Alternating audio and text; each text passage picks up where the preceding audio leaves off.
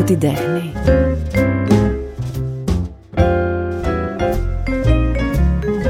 Λένε ότι ο ρόλος της τέχνης είναι να ξεπλένει τη σκόνη από την καθημερινή μας ζωή και από τις ε, ψυχές μας. Και σε μια περίοδο που να, ο Παύλο Πικάσο το είπε τότε, αλλά είναι πολύ επίκαιρο. Σε μια περίοδο πολύ σκονισμένη, είναι καλό να είμαστε κοντά στην τέχνη. Και σε αυτή την περίοδο γεννιούνται τα podcast που θέμα έχουν την τέχνη με ανθρώπους της τέχνης, του πολιτισμού, των γραμμάτων, του θεάματος και είμαι πολύ χαρούμενη γι' αυτό. Λένε επίσης ότι ποδαρικό είναι καλό να σου κάνει ένας άνθρωπος με καλή άβρα, με φως, ένας λαλίστατος πληθωρικός άνθρωπος και αυτά τα χαρακτηριστικά εκτός από πολλά πολλά άλλα για μένα τα έχει ο Κώστας Σπυρόπουλος και χαίρομαι πολύ που είσαι εδώ.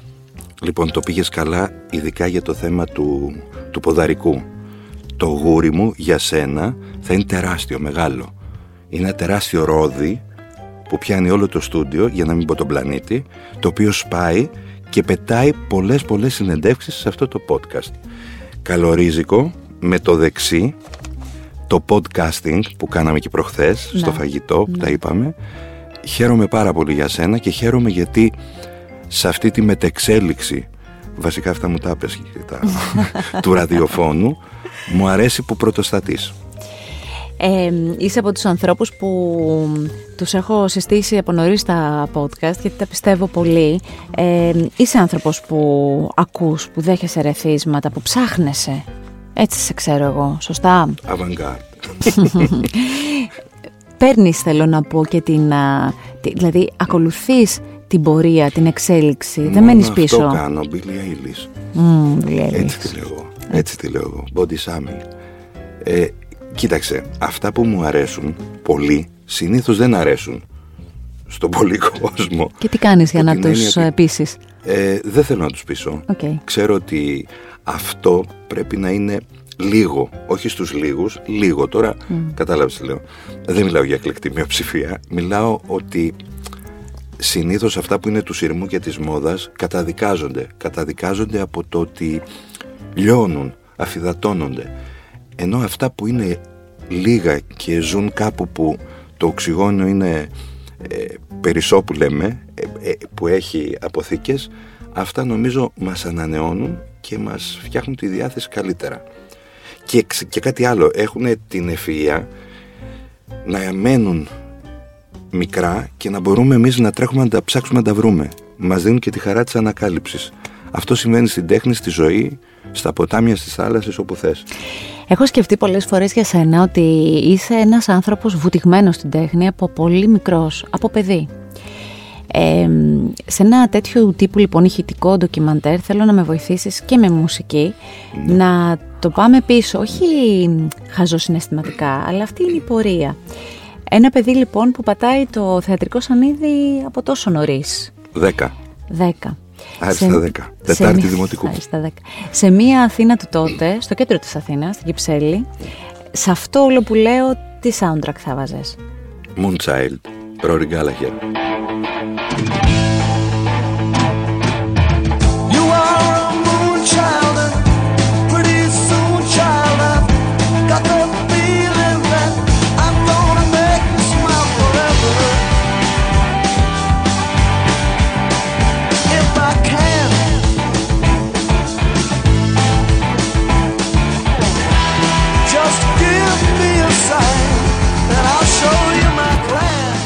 Ένας Κώστας Πυρόπουλος λοιπόν που ε, αρχίζει και μυρίζει το θέατρο πριν καλά καλά καταλάβει αν το θέλει ή όχι. Εγώ έτσι νιώθω. Ε. Χωρίς λόγο. Χωρίς λόγο. Μάλλον υπήρχε λόγος. Ο λόγος ήταν ότι ήθελα να βγάζω δικά μου χρηματα ήθελα να δουλεύω και επειδή πια δεν με έπαιρνε, δεν έπαιρνε αυτό το ταλέντο ο φούρνος απέναντι που ήταν τότε στη Δοϊράνης. Πώς τα λένε τον κύριο; Ο κύριος Βασίλης. Κύριος Βασίλης το είναι. Κύριος Βασίλη, κύριος Βασίλη. Αλλά τότε ξέρεις ήταν ανταποδοτικά Δηλαδή εγώ ζήμωνα ψωμί μαζί με τον κύριο Βασίλη Πολλές φορές πουλάγα κιόλας. Και αυτός μου δίνει ένα λίτρο κοκακόλα γυάλινη Λάτρης που ήταν το ωραιότερο που έχω πει στη ζωή μου και άμα ξαναγείς σε γυάλινο μεγάλο μπουκάλι θα κάνω παραγωγή εγώ. Θα κάνω κατανάλωση και παραγωγή μαζί.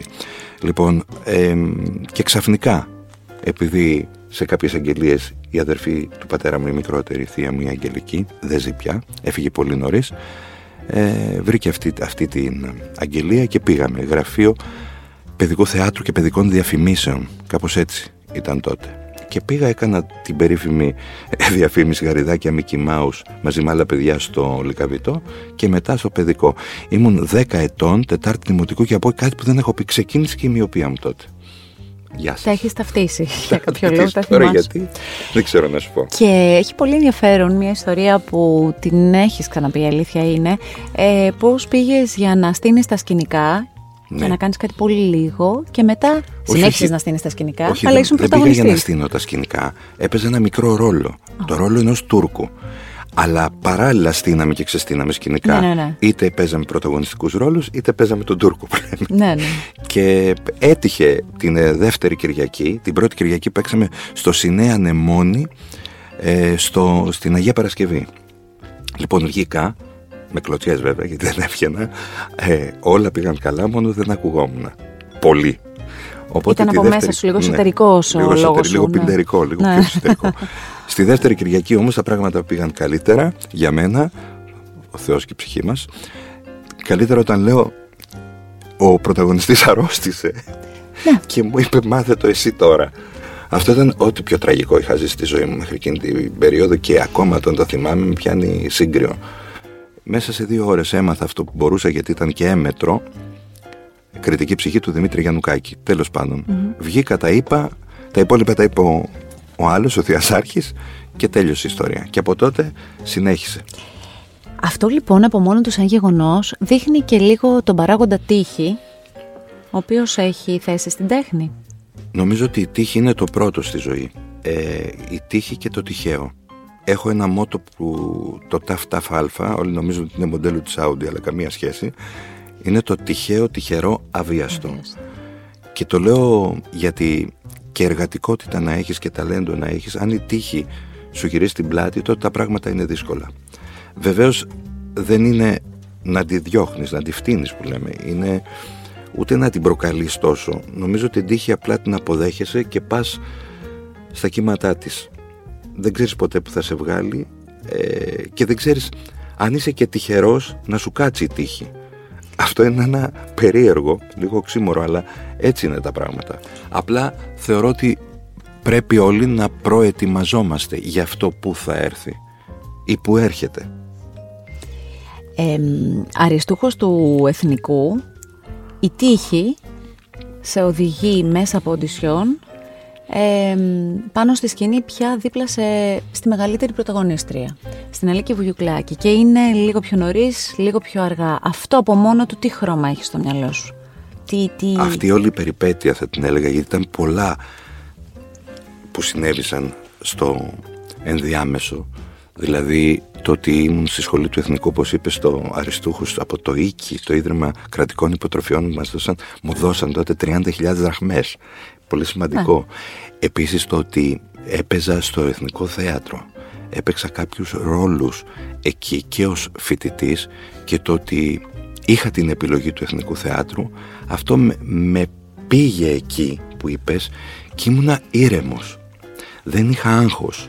Εξού και στην ακρόαση ήμουνα πολύ χαλαρός. Αυτό που λέμε ότι ο ηθοποιός δεν πρέπει να είναι σφιγμένος, δεν ένιωθα κάτι τέτοιο. Ήταν κάτι μαγικό το οποίο συνέβη τότε. το χρώμα είναι πάντα για μένα είναι... Μ' αρέσει πολύ το ασπρόμαυρο. Στην προκειμένη περίπτωση ήταν ένα ε, θεϊκό μπλε του ουρανού. Το οποίο δεν σκάει πολλές φορές στη ζωή μας και επειδή όταν ε, ζούμε συνήθως λίγο κοιτάμε ουρανό εκεί νομίζω ότι πιάσαμε και ουρανό ναι. Και τα πράγματα ξεφύγαν από ρόλο ξεφύγαν από, από τέχνη. Πήγαν κάπου που κατά τη γνώμη μου είναι ένα ε, σπάνιο φαινόμενο. Σπάνιο φαινόμενο με την έννοια ότι μπορούσες να ζήσεις τα πάντα. Μπορούσες να ζήσεις ε, τη σκηνή, μπορούσες να ζήσεις τη ζωή σε όλο το μεγαλείο, μπορούσες να ζήσεις ε, εμπειρίες ε, ανομολόγητες.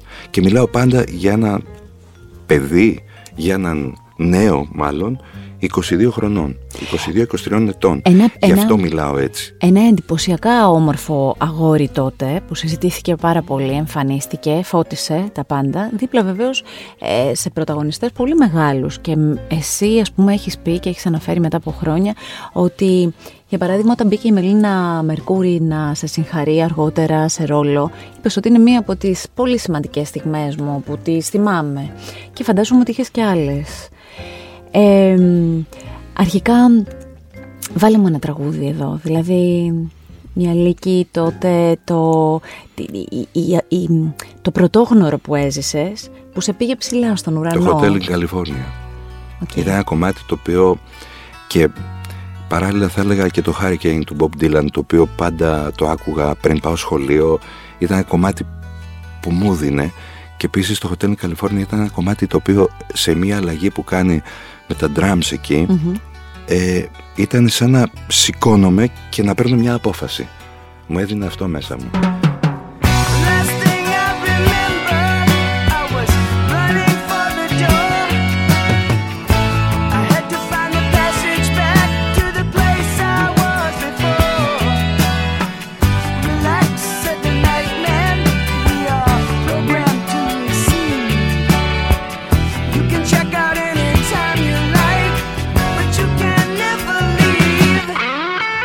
ανέφερες τώρα ονόματα μυθικά. Θέλω να συμπληρώσω ένα που για μένα ήταν σταθμός στην πορεία μου και ειδικά στη μαθητεία μου, στην εκπαίδευση μου, ήταν η Μέρη Αρώνη. Η Μέρη Αρώνη ήταν δασκάλα μου στο Εθνικό Θέατρο τρία χρόνια, τρία ολόκληρα χρόνια. Είχαμε τότε τα κομμάτια, τα έργα, τα θεατρικά, παίρναμε ένα κομμάτι του έργου ή μικρέναμε το έργο για να μπορούμε να το δίνουμε και εξετάσεις και να κάνουμε πρόβες. Είχα λοιπόν το γλυκό πουλί Τσινιώτη μεταξύ των άλλων, το οποίο αργότερα το έπαιξα με την Αλίκη στη σκηνή και είχε έρθει η Μερούλα, η Μέρη που τη λέγαμε, εμείς οι μαθητές της. Και όταν στην αρχή ήρθε, πέρασε από το καμαρίνι, ε, μου λέει: Το έχεις παίξει όπως σου έχω πει, ή έχεις χρησιμοποιήσει άλλα; και μπήκε μέσα μετά, μου λέει: Καλώ ήσουν. Και για σένα αυτό. ήταν ναι, σαν να ήταν δεκαράδες, όχι; Και μια σχέση. Εμείς οι μαθητές της τότε επειδή τρία χρόνια ολόκληρα δεν είχε κρατήσει έτος, ήταν πολλά τα χρόνια που είχε να, να διδάξει, οπότε εμάς μας πήρε από το πρώτο και μας έφτασε στο ναι, τρίτο και Άρα αναπτύχθηκε μια σχέση ναι, ναι, πολύ Σχέση εξάρτησης, φοβερή. φοβερή. και αυτό λοιπόν απλά συμπλήρωσα στη δε Μελίνα ήταν όταν πήγαμε μαζί με την Αλίκη στο σπίτι της και τη ζήτησε να παίξουμε το γλυκό πολιτσινιώτη. Mm-hmm. Γιατί η πρώτη διδάξασα ήταν η Μελίνα ε, στην Ελλάδα και συνήθως τότε οι μεγάλες πρωταγωνίστριες και οι μεγάλοι πρωταγωνιστές ενημερώνανε ή παίρναν την άδεια. Ήταν ένας άγραφος νόμος ο οποίος δεν υπάρχει πια. Ίσα ίσα το αντίθετο, κοιτάει πότε θα γυρίσει ο άλλος από την άλλη για να πάρει το έργο, τώρα πια. Ε, και ήταν πολύ σημαντική στιγμή όταν ε, με ρώτησε μετά το φαγητό που καθίσαμε στον καναπέ και μου λέει, λέει η Μελίνα, λοιπόν, με ποια θα παίξεις το γλυκό πουλιτσινιώτη. Και της λέω εγώ, με σένα. Φτάνει, παίξτε το με αυτή τώρα. Πήρε την επιβεβαίωση, ναι, ναι, ναι. γιατί ήταν και η Μελίνα. Εννοείται. Ε, αφού μιλάμε για αυτές τις γυναίκες, να μιλήσουμε και για κάτι που ήταν ε, πολύ ιδιαίτερο που έγινε. Ε, Μαρινέλα. Μαρινέλα. Και ξαφνικά ένα γαλλικό τραγούδι από τη Δαλιδά και τον Αλέν Τελόν. Ερχόμαστε στην Ελλάδα με Μαρινέλα και Κώστας Σπυρόπουλο. Εγώ πεθαίνω γι' αυτό, το έχω πει, το έχουμε ναι. πει πολλές φορές, το έχω ανακαλύψει χρόνια τώρα.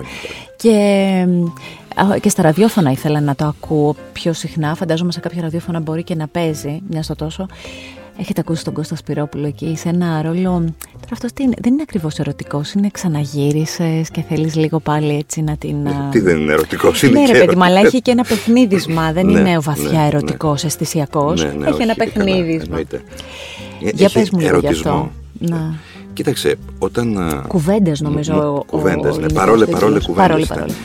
Ε, ξαναγύρισα. Τι περίμενε δηλαδή ότι δεν θα έρθω; Για να σε δω. Λοιπόν, είναι σαν να σε βλέπω για πρώτη φορά. Θέλεις να ζήσουμε πάλι μαζί, ε; Πες μου.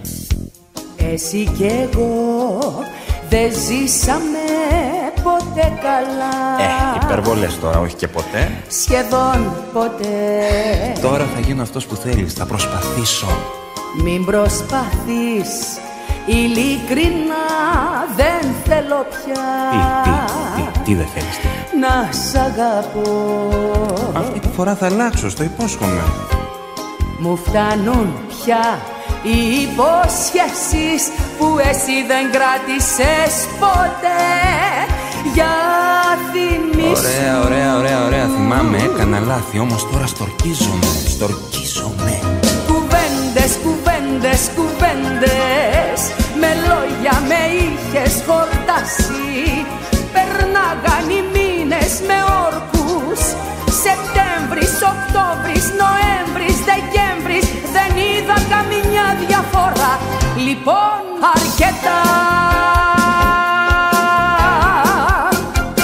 Όταν μου προτείνανε και ο Μάκης ο Μάτσας ε, να κάνουμε αυτή τη συνεργασία που δεν ήξερα τώρα, δεν καταλάβαινα. Ε, είχα ακούσει το τραγούδι με τον Αλεντελόν και τη Δελδά αλλά δεν ήξερα αν μπορώ, αν γίνεται, αν, αν, αν, αν και με την προτροπή της Μαρινέλας την οποία την αγαπώ πάρα πολύ και είναι κάποιες στιγμές με κάποιους ανθρώπους που ακόμη και αν δεν τους βλέπεις είναι αυτό το, πολλές φορές το θεωρούμε τετριμένο αλλά είναι πολύ σημαντικό ότι μπορεί να βρεθείς και να τα πεις όλα Γιατί είναι και οι Μου θύμησες συμβαίνει. που είναι ζωντανές. μου και- συμβαίνει, δηλαδή συμ- ε, αυτό συμβαίνει είναι άλλοι που τους ξέρεις και δεν θα τα πεις όλα και που έχεις κάνει και παρέα. Καταλαβαίνετε θέλω να πω. Γιατί η αξία αυτής της ιστορίας είναι στην αντιδιαστολή. Δηλαδή άνθρωποι που ξέρεις που μοιράζεσαι που ενδεχομένως να μην ανοιχτείς τόσο ενώ κάποιοι που έχουν στιγματίσει σε εισαγωγικά τη ζωή σου ή όχι στα εξαγωγικά πάει Ναι. αυτό στα εξαγωγικά. Λοιπόν α, εκεί πάνω σε αυτό ε, είναι κάτι το οποίο σε γεμίζει full, δηλαδή γίνεσαι κάτι άλλο. Ανανεώνεις τη ζωή σου, ανανεώνεις το, το κεφάλι σου, το πώς σκέφτεσαι όλα. Λοιπόν, με τη Μαρινέλα συμβαίνει αυτό και πέρσι το χειμώνα που πήγα στο καμαρίν της που μιλήσαμε, που, δηλαδή κάνουμε ένα οδηπορικό γρήγορο και Ναι, ναι. λέμε και το, Χανόσαστε λίγο, λέμε και το τώρα. ξαναβρίσκεστε, ναι, ναι. Πάει το παρελθόν, ναι, κατάλαβες.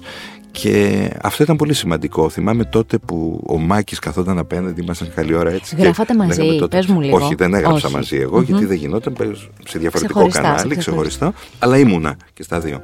Θυμάμαι μάλιστα ότι με είχε πάρει και ο ύπνος και είχα αργήσει να πάω. Και κο- ξέρεις, εν τω μεταξύ τότε ή θα έπρεπε να έχεις ένα. Το πω τώρα, ένα ξυπνητήρι από αυτά τα γκρμπαμ Ναι, ναι, που που διαλύει πετιέσαι τα πάντα. όρθιος. Ή θα έπρεπε κάποιος να σε κοπανάει για να ξυπνήσεις. Δεν υπήρχε μέση λύση, ούτε κινητά, ούτε τίποτα. Τέλος πάντων, έφτασα στο γρήγορο και μπήκα μέσα στη μάχη κατευθείαν.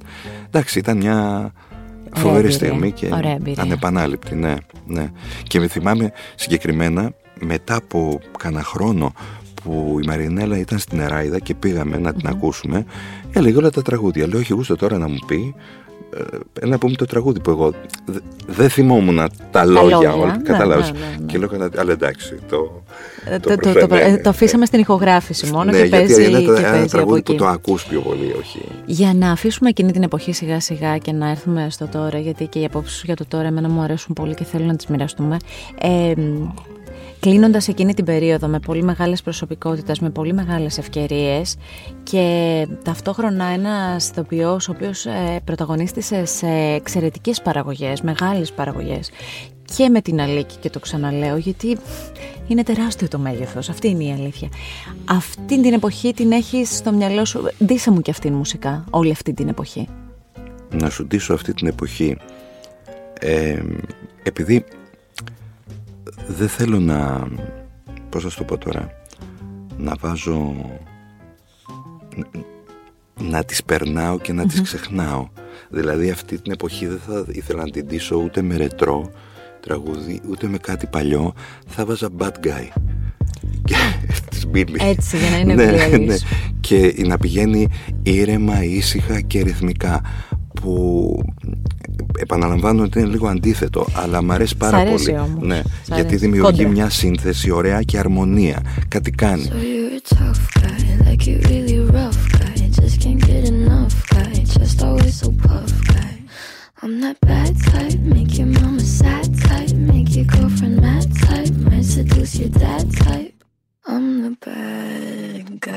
Γενικώς οι αντιθέσεις, το ξέρουμε αυτό στη ζωή. Όσο και να θέλουμε να πούμε ότι ξέρεις πολλά ζευγάρια που λένε είμαστε οι ίδιοι, δεν είμαστε οι ίδιοι, ρε παιδιά. Δεν γίνεται να είμαστε οι ίδιοι. Ε, είμαστε στις συμπληρωματικές γωνίες. Και με τους ε, ανθρώπους που συνεργάζεσαι το θέλεις αυτό, δηλαδή να υπάρχουν αντιθέσεις σε μια παρέα; Ε, δεν βλέπεις ο Σταρόβας δεν είναι μια αντίθεση με Είναι μένα. μια αντίθεση, έχεις τα δίκια σου, είναι μια αντίθεση. Είναι μια αντίθεση. Ναι, ε, γενικά. Και θέλω να σου πω ότι επειδή τις αντιθέσεις τις έχω ζήσει πολύ και τις, τις έχω βιώσει και τις έχω υποστηρίξει, δεν τις λέω απλά, δεν τις μεταφέρω, δεν τις περιγράφω. Αντίθεση είναι και το ότι ξυρίζω το κεφάλι μου. Αντίθεση είναι ότι κάνω κάτι το οποίο μπορεί να είναι πολύ κόντρα σε μένα. Συγγνώμη που σε διακόπτω εδώ. Ε, ήσουν και από τους ηθοποιούς που θυμάμαι το δείπνο ηλιθείων. Είχες αλλάξει πολλά στην εμφάνισή σου για να παίξεις. Όχι απλά είχα αλλάξει Γιατί για να πολλά μην και- θυμόμαστε μόνο το τοκ-τοκ τώρα, Ναι. ας πούμε, με την κόμη τη διαφορετική. Νομίζω ότι ήσουν από τους ηθοποιούς που είχαν, το είχαν στην Ελλάδα στηρίξει. αυτό. Μιλάμε το δείπνο ηλικιών το είχα πρωτοφέρει στην Ελλάδα το 1998-99. Το έπαιξα στο θέατρο του αείμνηστου του Κώστα Ριγόπουλου και της αναλυτή της Κάκιας. Αγαπημένη μου πολύ η Κάκια. Ε, τη μνημονεύω πολλές φορές γιατί τη θυμάμαι στις δύσκολες ώρες του νοσοκομείου στην Αλίκη. Ήταν εκεί και έκανε προσευχές. Πολύ σημαντικό πλάσμα και αγαπημένο. Πολύ όμως, πολύ. Ε, και τότε δεν δεν γνωριζόμασταν κιόλας πώς να σου πω. Μετά πήρα το θέατρό τους και τα λοιπά και έκανα το δείπνο ηλιθείων λοιπόν το έκανα για δύο χρόνια και έπρεπε να αλλάξω. Και όλοι μου λέγανε ότι πρέπει να παίξεις τον άλλον τον Ναι. εμφανίσιμο ας πούμε Που ήταν πιο κοντά σας. ναι, και όχι το Ζακ Βιλέρ, τον, ε, αυτόν που έλεγε δεν γίνεται να το κάνεις εσύ Ναι, ναι, αυτό. Ναι. Παρ' όλα αυτά, εγώ πήρα τα κιλάκια μου, Δύο σκυλά. έκανα τα μαλλιά μου όπως έπρεπε, έβαλα τα δοντάκια μου.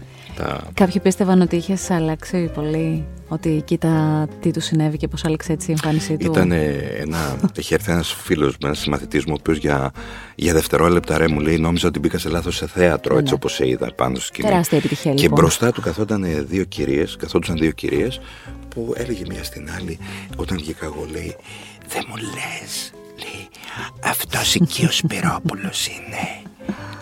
λέει η άλλη, ναι, πω, πώς έγινε έτσι. ναι, ναι, ναι, ναι, ναι, ναι. Είναι αυτό. Άρα πήγανε όλα πολύ καλά. Αυτό πήγαν όλα πολύ καλά. Ακριβώς, ακριβώς. Ε, αναφέρθηκε στο TokTok. Μάλλον έμεσα αναφερθήκαμε στο TokTok, γιατί είπαμε για τις αλλαγές. Πόσα χρόνια μετράει Άστο. στην Ελλάδα; Μετράει από το 2013, 23 Νοεμβρίου, μετράει 6 χρόνια, ε, τώρα εντάξει, 7 θα έλεγα γιατί έπιασε και από το 2020 ε, και ουσιαστικά σεζόν θα έλεγα 9. Θεατρικές σεζόν γιατί τις πιάνουμε, πιάνουμε ας πούμε και την καλοκαιρινή Και- και, τη σωστά,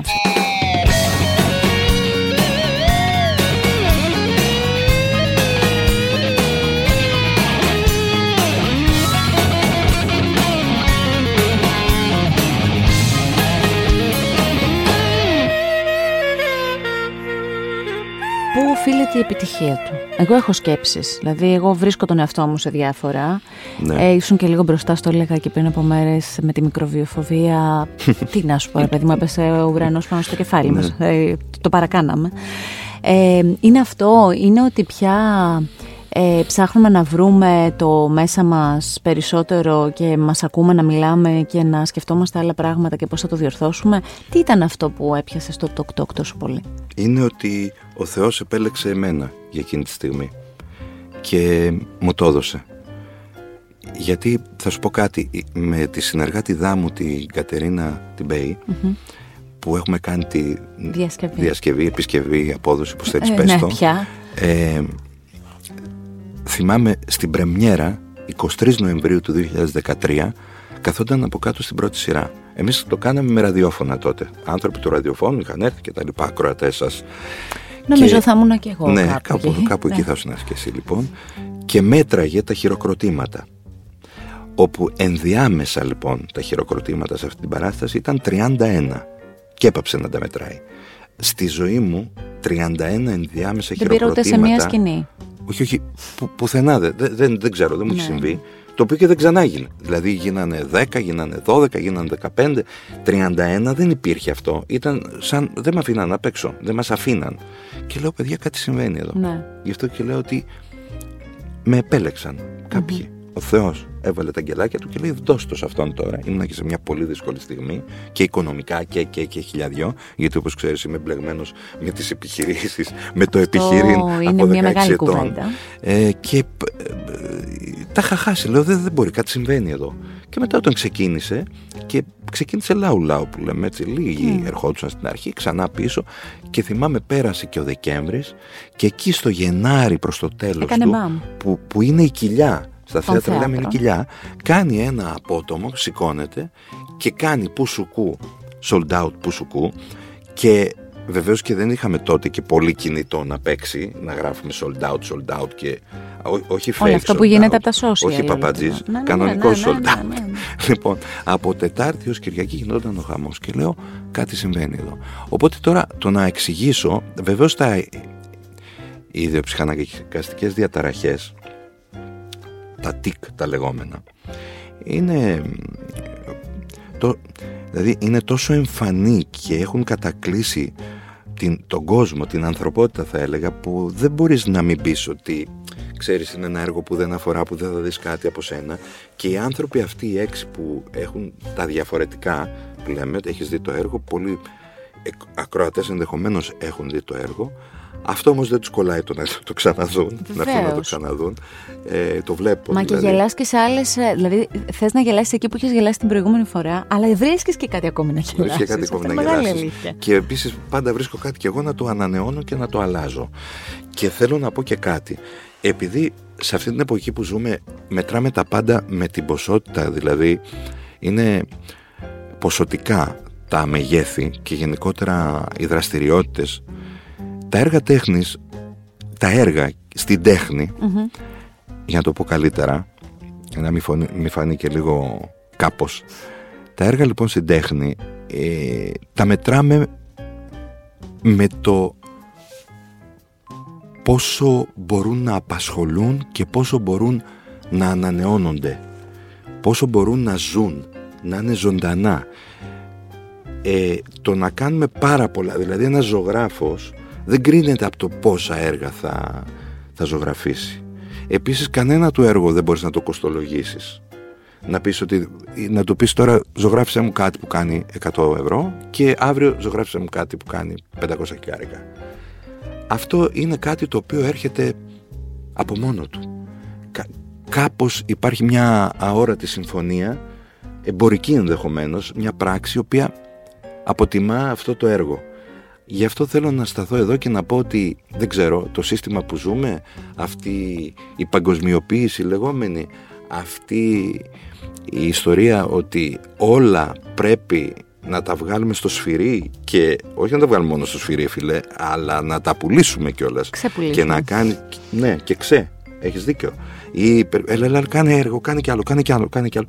Δε, Εγώ έχω βρει τον εαυτό μου μέσα σε αυτό το έργο, έχω βρει την καλλιτεχνική μοντότητα αν μπορώ να το πω έχω ανανεώσει, έχω ψαχτεί κάθε φορά συμβαίνει κάτι διαφορετικό κάθε νύχτα, κάθε βράδυ κάθε, κάθε επαφή με αυτό το έργο το οποίο μου έχει δώσει πάρα πολλά πράγματα τα οποία ενδε- και, και άλλα πολλά θέλω να πω για να μην παρεξηγηθώ ε, νομίζω ότι κάθε φορά μπορούμε να το συμπληρώνουμε Αυτό θα συνεχίσει τη ζωή του. ναι, όσο αντέχει. Οκ. Και νομίζω ότι αυτό μου λέει. Δεν του λέω εγώ. Δεν αποφασίζω εγώ.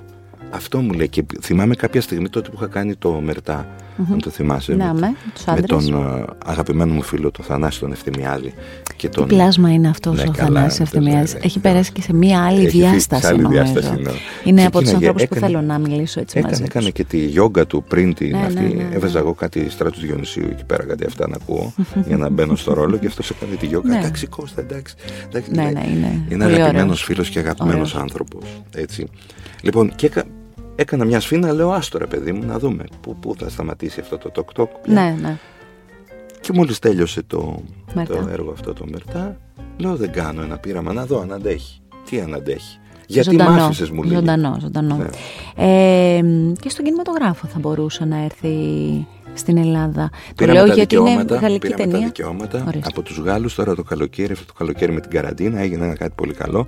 Μας δώσαν τα πνευματικά δικαιώματα οπότε μπορούμε την άδεια να κάνουμε και την ταινία στην ελληνική εκδοχή.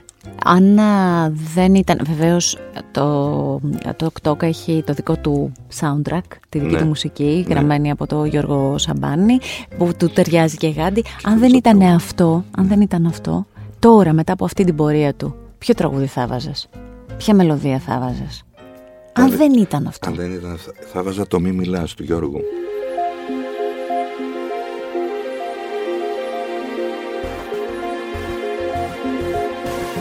Που είναι Ναι. φίλος μου πολύ και γράφει εξαιρετική μουσική και νομίζω ότι η σύνθεση στο Γιώργο είναι κάτι μαγικό, είναι τελετουργία με την έννοια ότι είναι ένα παιδί που ζει σε ένα σπίτι με κιθάρες, με, με πιάνο, με, με, με χιλιαδιό, αυτό που σε κάθε γωνιά ε, υπάρχει ένας στίχος τον οποίο τον βουτάει και τον κάνει τραγούδι. Του βάζει τραγούδι, του βάζει, συγγνώμη, του βάζει μουσική και γίνεται τραγούδι ε, και μ, αυτό το μη μιλάς θα είναι ε, θα ήταν πολύ... η μουσική του ενώ δεν Ναι, είναι ναι, μόνο ναι, ο στίχος ναι, ναι, της ναι, ναι, Ελεάνας μελωδία της του. Βραχάλου Μη μιλάς Άσε τα βλέμματα μας Άναψ' τα αίματα μας Με μια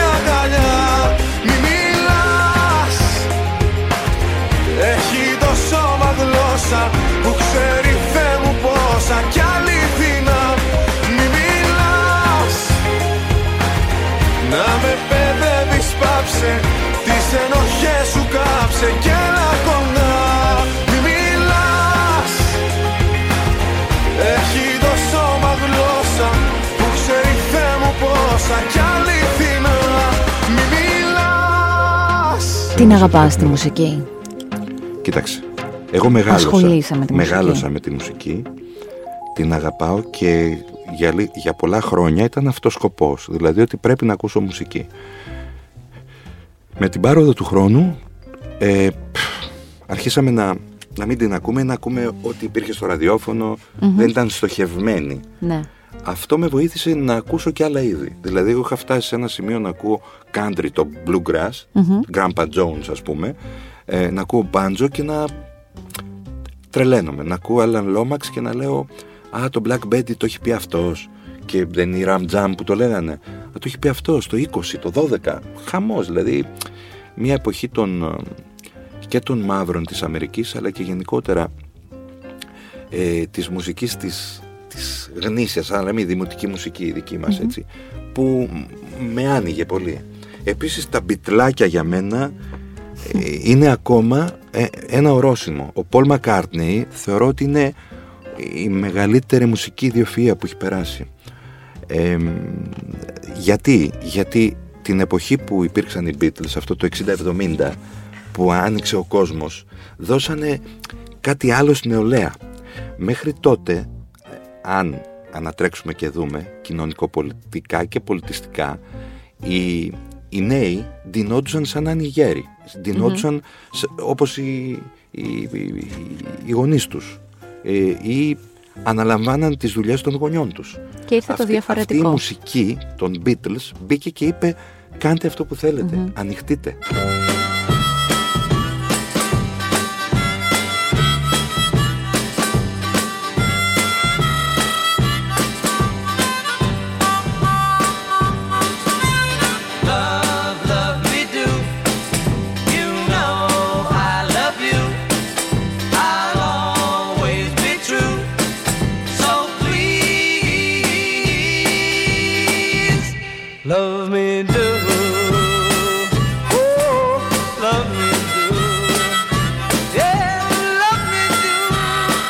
Βεβαίως εγώ υπήρξα μεγάλος οπαδός του ροκ και είμαι ακόμα. Α, και ας λένε ότι η ροκ έχει γεράσει, η ροκ μουσική. Το, το Woodstock ειδικότερα το, ο- το πρώτο Woodstock που ήρθε στην Ελλάδα το, το άλμπουμ το είχα αγοράσει από το Take 5 και μάλιστα ήταν και σκισμένο με κάτι έχεις σελοτέιπ ακόμη; πάνω. Το έχω ακόμα ναι, Το έχεις ακόμη. ναι ένας τριπλός Σε δίσκος συναυλίες πας. Κοίταξε, η τελευταία είχαμε πάει με τη Χριστίνα γιατί έχω μπλέξει με τη Χριστίνα, η οποία είναι συναυλιάκιας φοβερός. Η οποία μας έχει πει για μουσική και συναυλίες σε πράγματα που λες Και έχει και out φοβερή of the μνήμη. box, Ναι, ναι, τελείως. φοβερή μνήμη. Ε, Συναυλία στον- που σου έχει στον μείνει, Elton λοιπόν. John, που πήγαμε στη, στη Ιρλανδία. It's a little bit funny.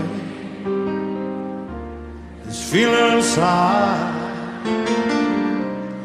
not one of those who can easily hide. I don't have much money, but boy, if I did, I'd buy a big house where we both could live. If I was a sculptor, then again, no, or a man who makes potions in a, a traveling show. Does not much, but it's the best I can do.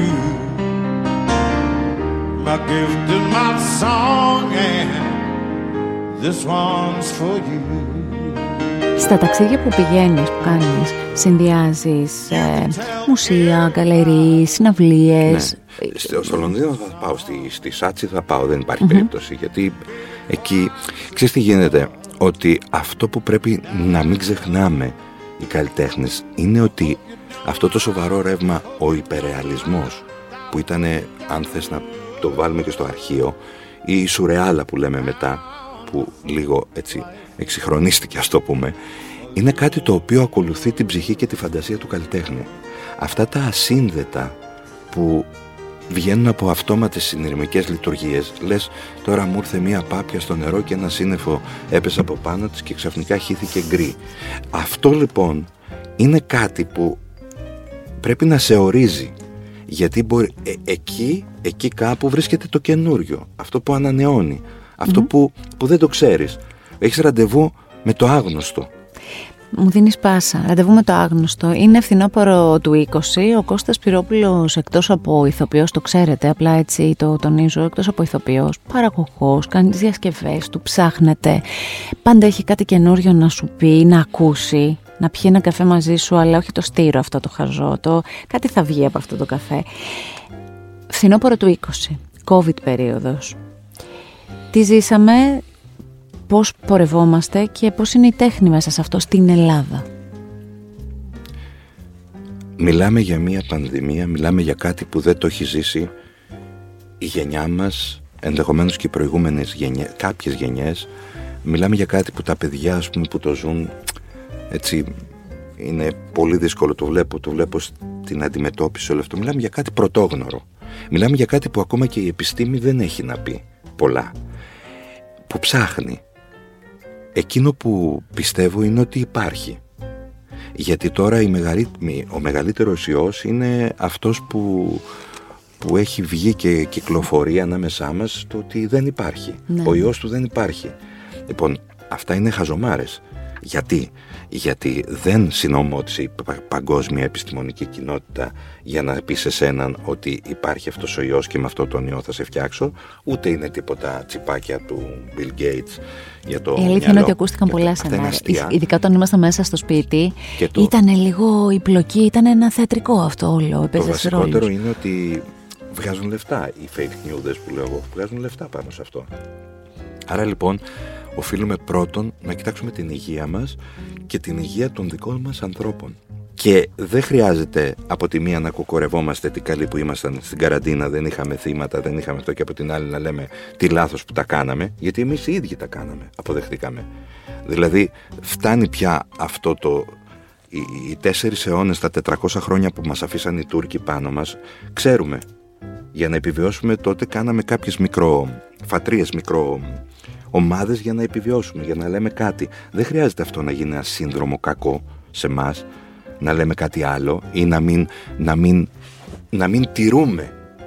Δεν σημαίνει κάτι. Αντιρρησία συνείδησης μπορεί να είσαι και σε σημαντικά πράγματα. Η τέχνη πάντα θα μιλάει. Η τέχνη δεν θε... και το θέατρο δεν χρειάζεται ούτε αυτό, ε, πώς το λένε, ε, bodyguards, ούτε προστασία άλλων. Έχει, αυτοπροστατεύεται, έχει μηχανισμούς. Το έχει δείξει 2.500 χρόνια και ειδικά το θέατρο.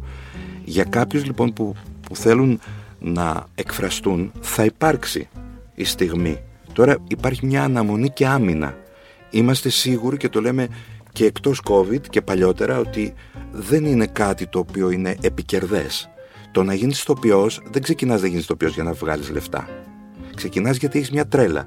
Ένα σαράκι, κάτι σε τρώει, κάτι θέλεις. Υπάρχει ο αντίλογος βεβαίως σε όλο αυτό που είναι ο αντίλογος της επιβίωσης και που οι άνθρωποι της τέχνης νιώθουν ότι αυτή την περίοδο πλήττονται πιθανόν περισσότερο από κάποιες άλλες ε, Πολλοί πλήττονται. κατηγορίες. Δεν πληττόμαστε μόνο εμείς. Πολλοί άνθρωποι φτάνουν στο, στο τέλος.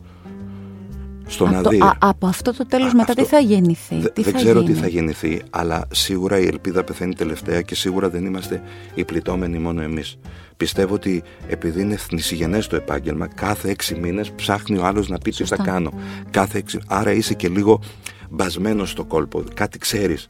Δεν λέω, βεβαίως και πρέπει στους ανθρώπους που στερούνται, που δεν έχουν, που δεν μπορούν, που ή όσο εγώ ή όσο ο άλλος. Γιατί έλεγε η γιαγιά μου κάθε σπίτι και το αγκάθι του. Όταν δημιουργείς υποχρεώσεις και αναλαμβάνεις ευθύνες, τα έξοδα είναι πολλά και μπουρμπούρ. ξέρεις μόνος Ο σου, καθένας μπορεί έτσι. να πει μια ιστορία. Και γενικότερα και προ-COVID ακούγαμε πάλι δραματικές ιστορίες ανθρώπων δεν ήρθαν τώρα ξαφνικά. Απλά τώρα γιγαντώθηκε αυτό. Από την άλλη μεριά όμως που κρίνεται το θέμα της υγειας και το θέμα του αν θα ζήσεις είναι δηλαδή τι θα βάλεις πρώτο, αυτό δεν θα βάλεις.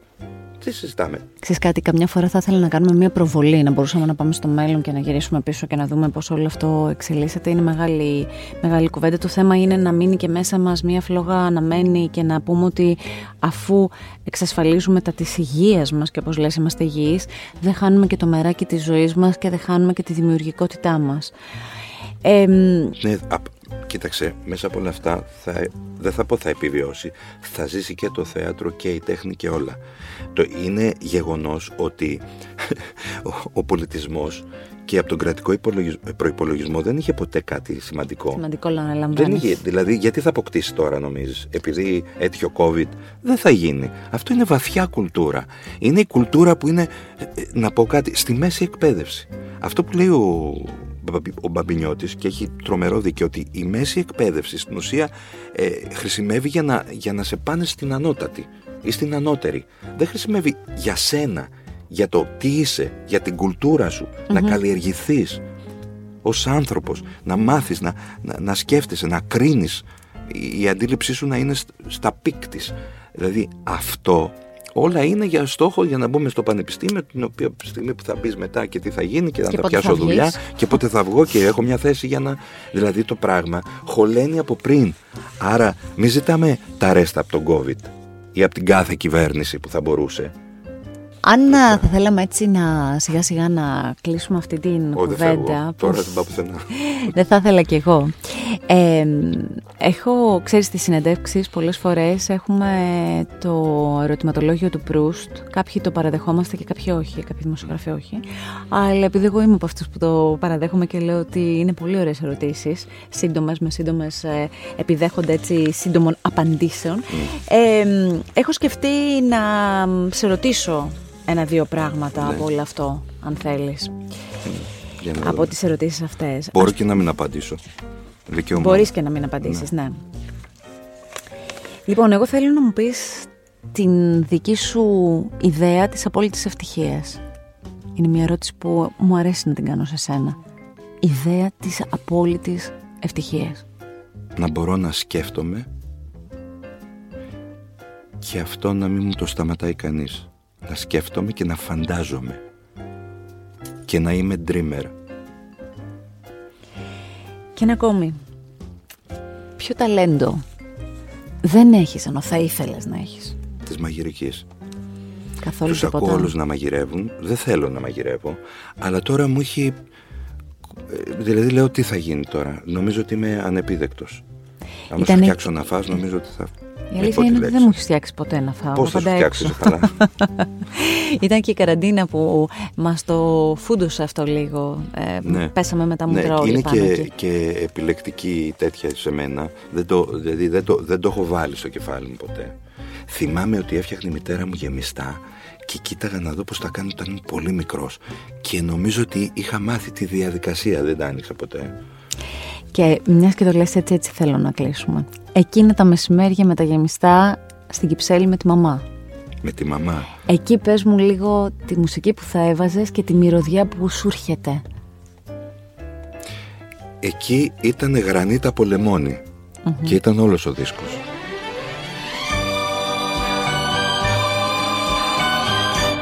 And they called.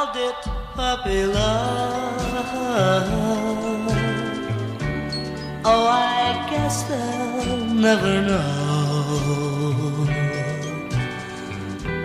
how a young heart really feels and why I love her so. And they called it puppy love just because we're we're 17. Tell them all it, please tell them it isn't fair to take away my only dream. Σε ευχαριστώ πάρα πολύ για Και αυτή τη εγώ, συνομιλία. και εγώ, και εγώ πολύ. Και ξέρεις ότι σε αγαπώ και ότι επειδή σε ξέρω από πολύ μικρή, ε, παιδάκι, όχι τώρα ότι έχεις μεγαλώσει, γιατί για μένα είσαι πάντα κοριτσάκι.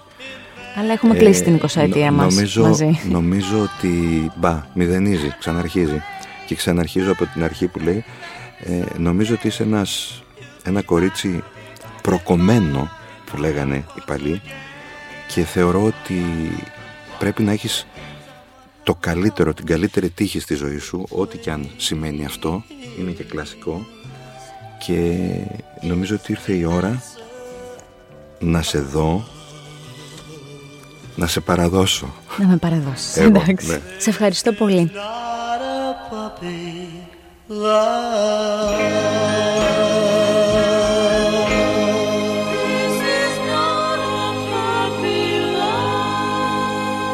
Στο artpodcast.gr ακούτε όλα τα επεισόδια που ανεβαίνουν εκεί, τα οποία έτσι κι αλλιώς τα βρίσκεται στο Spotify και σε πολλές ακόμη δημοφιλείς εφαρμογές. Ακού την τέχνη. Art Podcast με τη Γιώτα Τσιμπρικίδου.